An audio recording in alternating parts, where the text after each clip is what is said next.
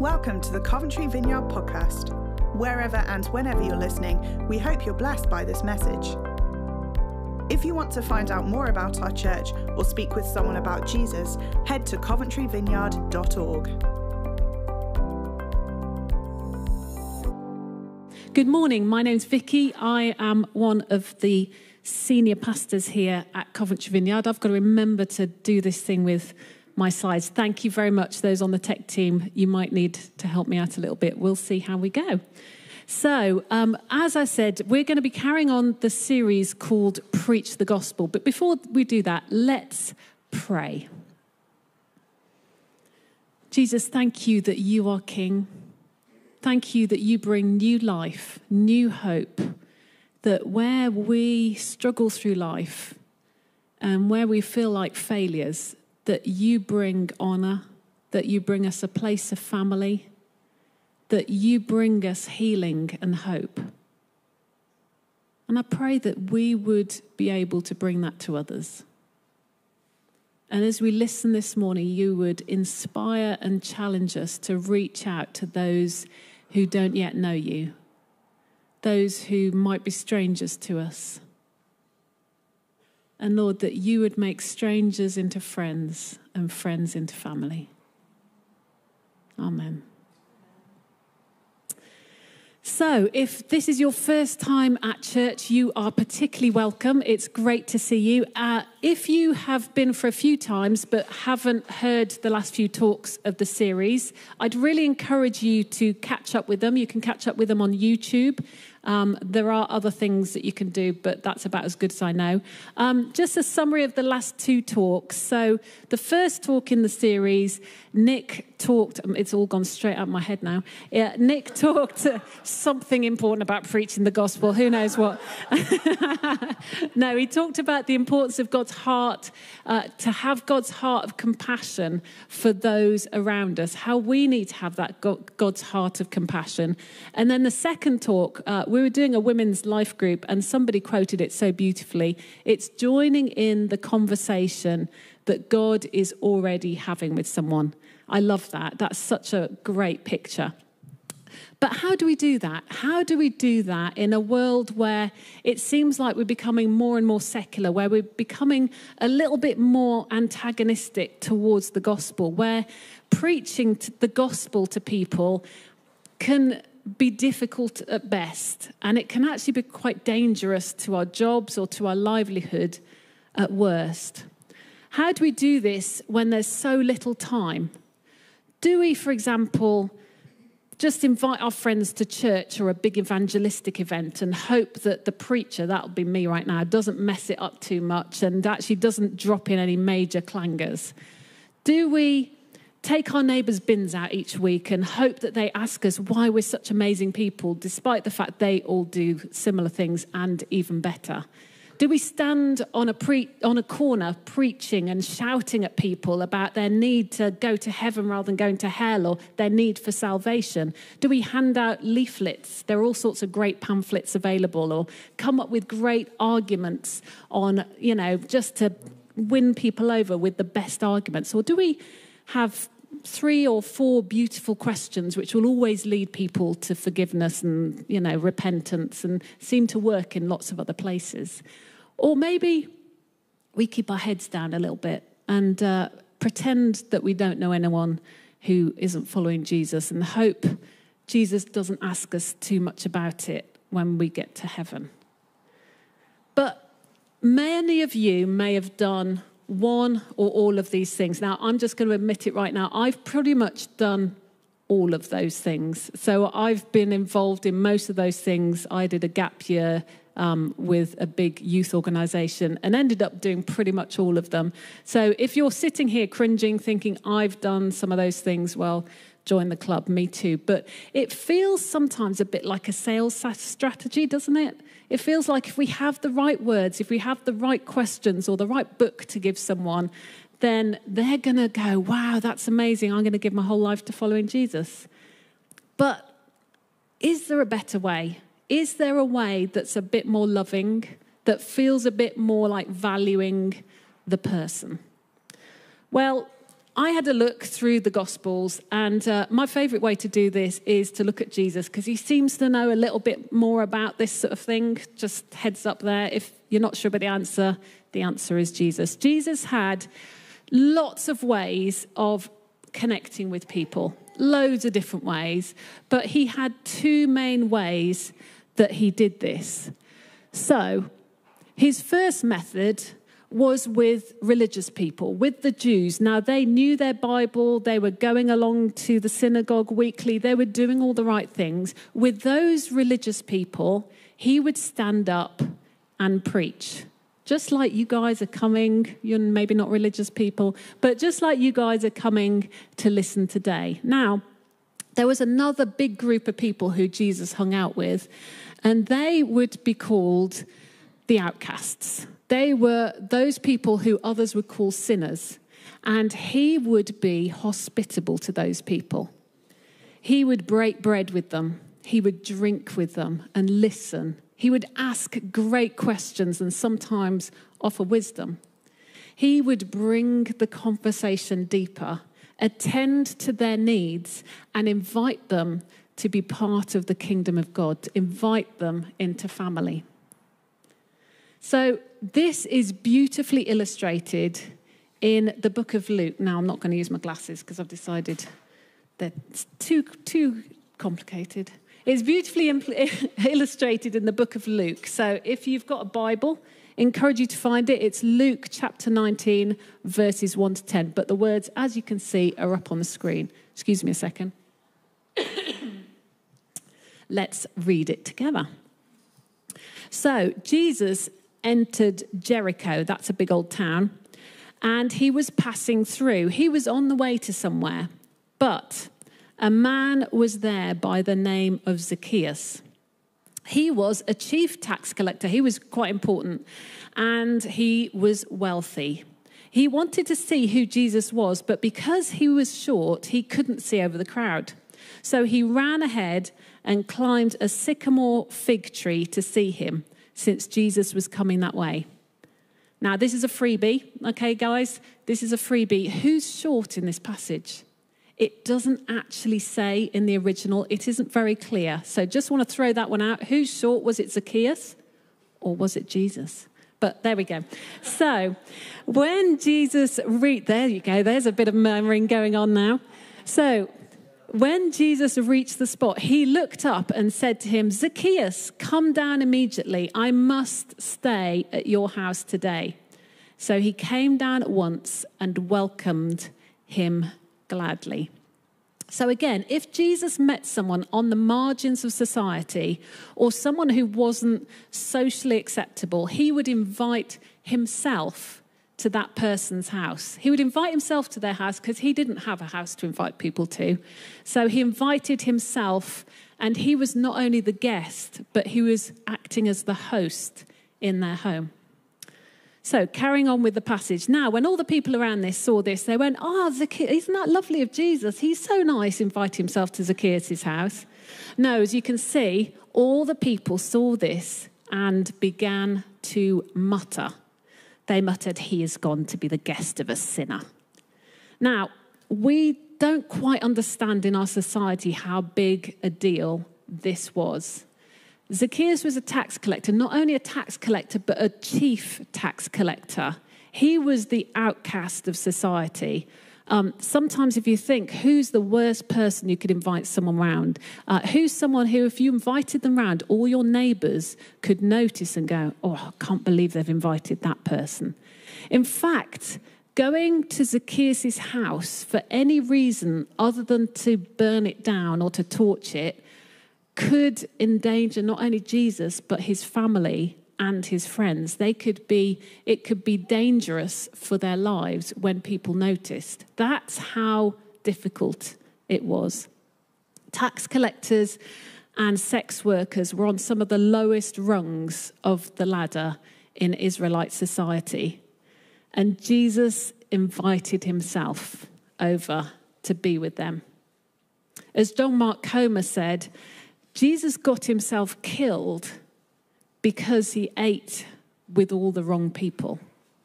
Jesus got himself killed because he ate with all the wrong people. You see, for Jesus, eating with someone was a sign of God's grace, God's welcome, God's hospitality. It was a sign of bringing them in and showing them God's kingdom.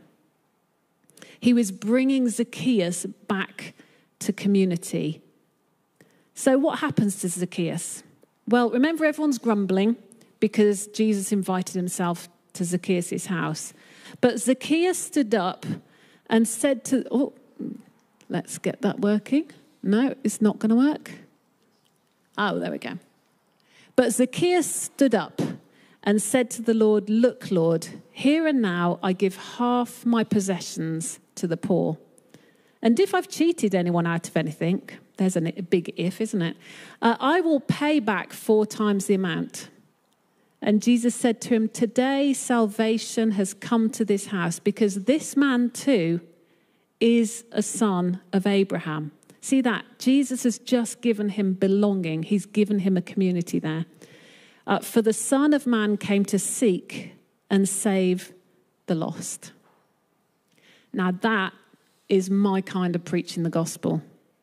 Doesn't that sound so much better than trying to give out leaflets or do an amazing play that people ignore? Um, through Jesus' hospitality, Zacchaeus found salvation, belonging, community, and love instead of judgment, rejection, isolation, and hate. And that changed everything for him not only for him, but for the community around him. As you see, he was willing to give money back into the community. So, what does this mean for us? Well, those of us here who are followers of Jesus are commanded by Jesus to continue the things that he started. And that includes this crazy idea of hospitality.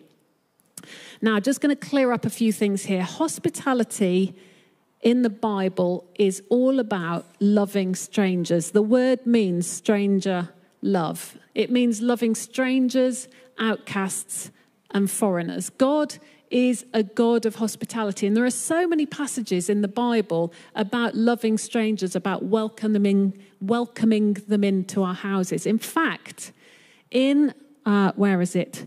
1 Timothy 3 and Titus 1, hospitality is a requirement for leaders in the church, along with being faithful to your wife and, you know, other important things like that. It's a requirement for leaders.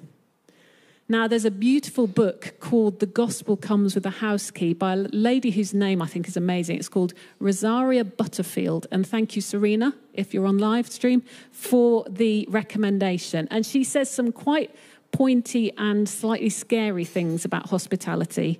But one of the things she says in this book is those who live out radically ordinary hospitality see their homes as not theirs at all, but God's gift to use for the furtherance of his kingdom. They see their homes as not theirs to use at all, but God's gift to use for the furtherance of his kingdom. They open doors, they seek out underprivileged, they know that the gospel comes with a house key. Now, i just going to clear up a couple of things here because hospitality is not the same as either entertaining people or fellowship. Now, fellowship in the Bible, that's a beautiful thing. It's very highly recommended. We have fellowship with God, we have fellowship with friends, with family, and that's meeting with people and eating with people who we know and we love. Hospitality is about showing love and helping people who we don't know, people who are on the edge of society, people who are strangers, who are foreigners. It's about turning strangers into friends and friends into family. Also, hospitality isn't the same as entertaining. Okay, entertaining can look like making your house look like those House Beautiful magazines or like something out of Pinterest. It can look like making food that everybody can take photos of and having amazing conversation. Now, I can tell you, Nick and I have tried this and it went horribly wrong. I can tell you things we've learnt from trying to entertain people. First of all, our house will never look like a House Beautiful magazine. It just doesn't happen. It's one of those things. It took hours of preparation, it took loads of money. The cleaning took ages, and as soon as they'd gone, the house was a tip again. Uh, we were exhausted and too tired for proper conversation by the time the guests arrived. It was too formal, and our guests couldn't relax. And actually, the people who came didn't feel like they could invite us back because they were like, well, if they see our house or our food, it's not going to be as good. So I wouldn't recommend just entertaining people. There are a few occasions when you need to do it, but I wouldn't recommend it. Now, hospitality is different. It's about inviting in the stranger. It's about showing people love. It's about doing things like Jermaine did, you know, being there for somebody who's lonely. It's about helping the Uber driver who might be a friend of yours. It means expressing God's love in practical ways to our neighbors, to strangers, to people who aren't even from this country.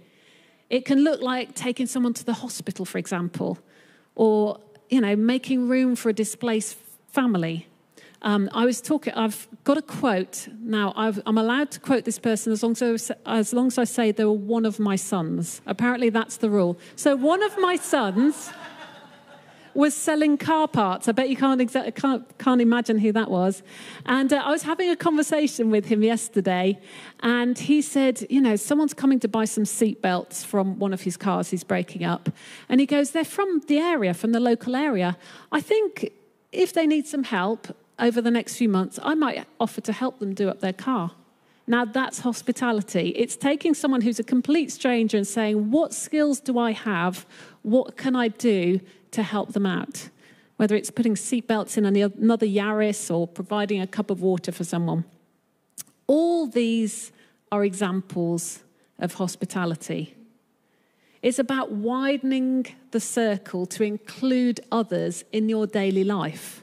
It's about generosity in inviting those who may never be able to invite you back. It's about love, acceptance, and listening. It's about joining in the conversation that God is already having with someone. So, what if all of us here decided to take that step towards hospitality? What could we do? What could it look like?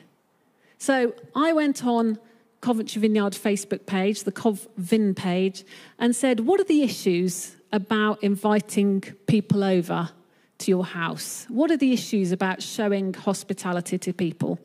And thank you, all those of you who answered, because I just thought this was great fun. I've got several areas that people might have concerns about. The first is I don't have a house, or my house is too small, or those in my house don't like visitors. You know what? That's okay. Jesus didn't have a house either. He invited himself to other people's houses. There are also picnics you can have. You can meet people at the community lunch. You can meet people before church on a Sunday. We're open from about 9.15 ish. Um, you know, just invite, invite yourself over. We've invited ourselves over so many times to people's houses. If they have small people, small children, then it's easier for them if we go, look, we'll bring over a takeaway. So, uh, Abby, our oldest child, she lives in a house about the size of a postage stamp. I mean, honestly, it's a bit crazy. So, if Nick and I come over to her house, it feels really cramped because it's her and Nathan and me and Nick. And uh, I was talking to her about this this week, and she goes, Oh, yeah, there was a wedding, and some friends needed somewhere to stay. So we had three guys staying in our house. And I'm like, Where?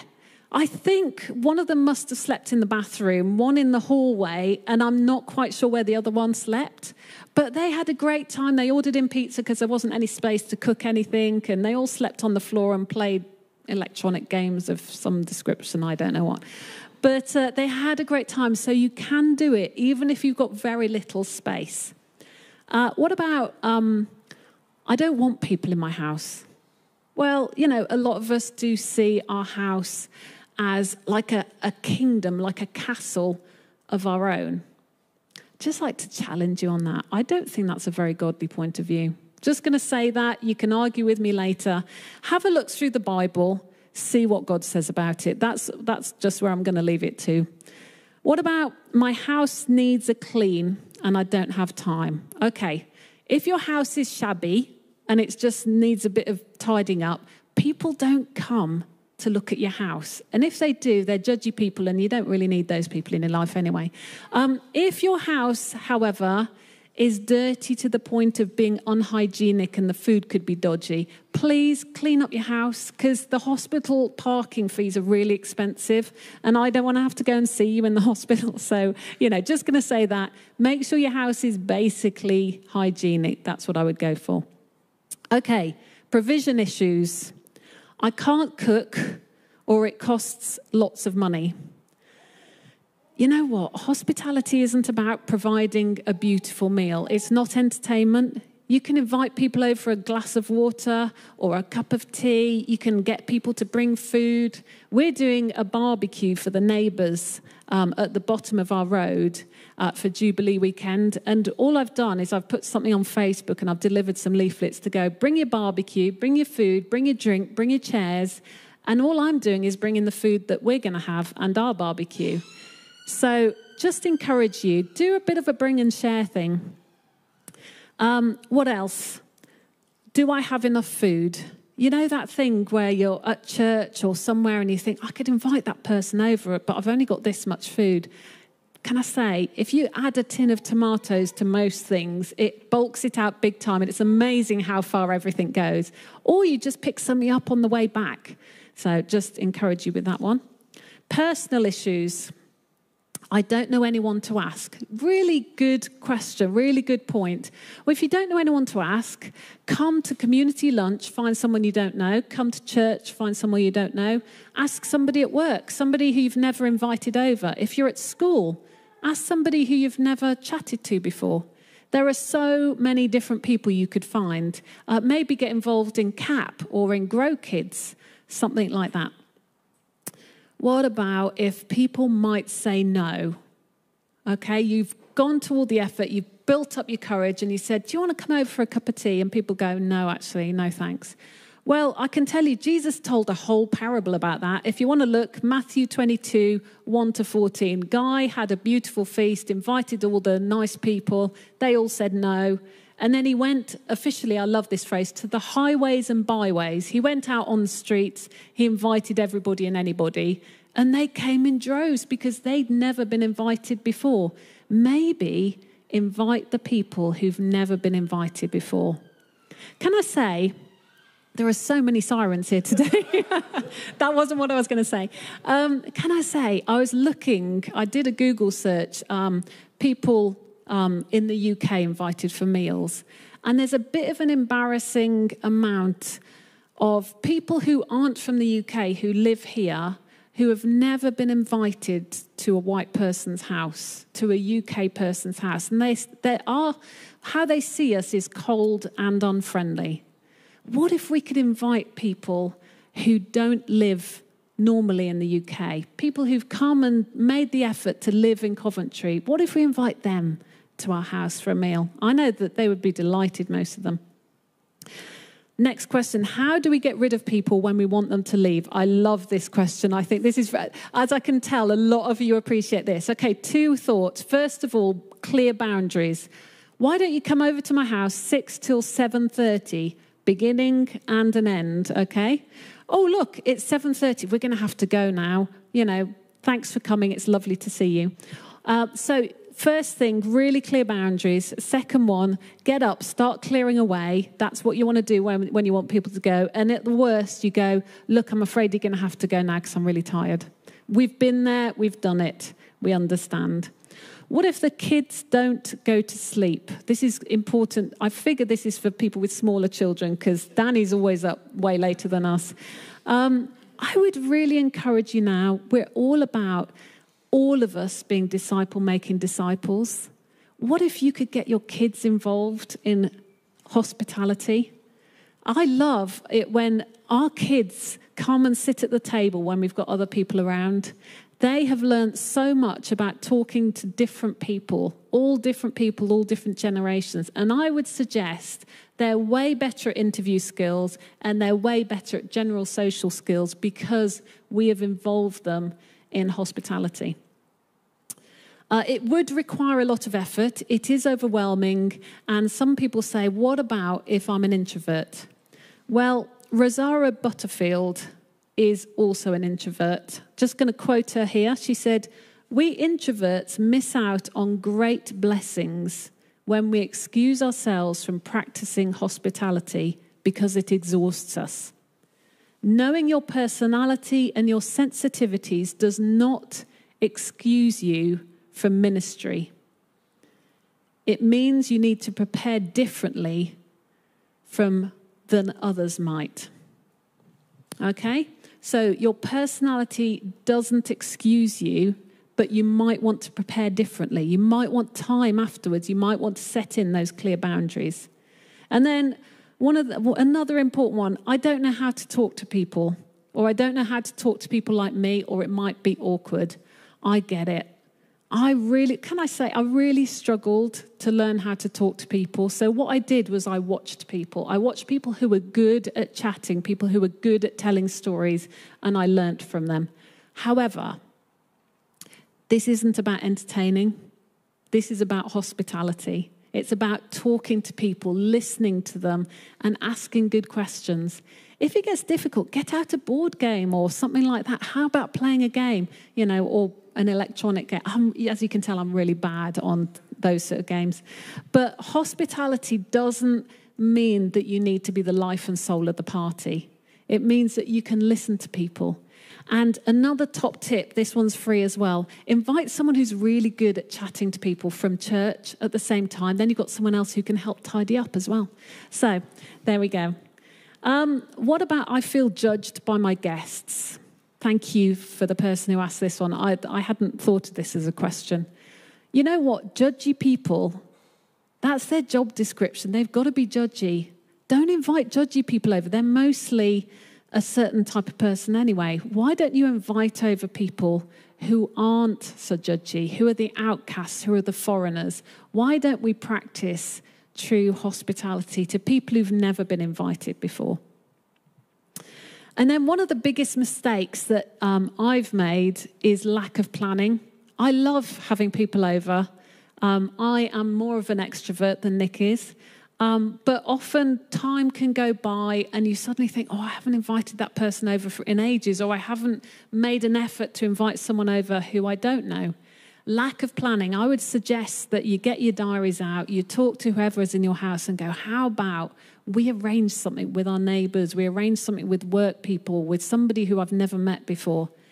How about that? Start to plan it in. So I'm going to give you an opportunity to change that right now.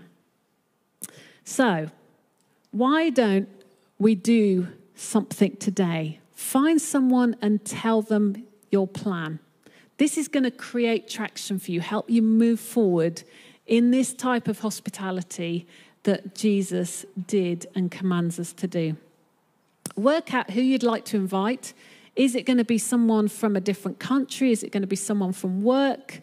And what are you going to invite them to? Are you going to invite them for a, a coffee or a drink or, you know, whatever it is or a meal? Or are you going to say, I'd love to help you do whatever it is, fix up your car or whatever it is?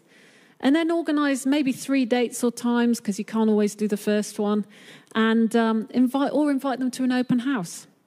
Sort out who's bringing what, who's doing what, enjoy and repeat. So, encourage you to invite people over regularly. And we're going to be chatting to each other in a moment, so just a heads up with that. Now, I know a lot of you, this might be a massive, massive step for you. So, I'm just going to give you little bit of a way out. If this is something that you've never really done before, I would encourage you to have someone over maybe who you do know. If you've not had people over for a meal or if you've not had pe- met up with people for a coffee, maybe take a small step that will make you a little bit uncomfortable. If you're someone who's used to having people over, maybe take another step. Invite someone over who you've never met before or somebody who you don't know that well. Maybe God's calling you even further to host a family in crisis or to some other form of hospitality to make a difference in this world. So I'm going to encourage you in a second to turn in your seats and tell the person next to you what you're planning to do this week to create traction towards that command that Jesus has said. But initially, just also going to encourage you to pray for boldness for each other because you're going to really need it. But how can we live out radically ordinary hospitality to turn strangers into friends and friends into neighbours, to see our homes as not ours at all, but God's gift to use for the furtherance of his kingdom?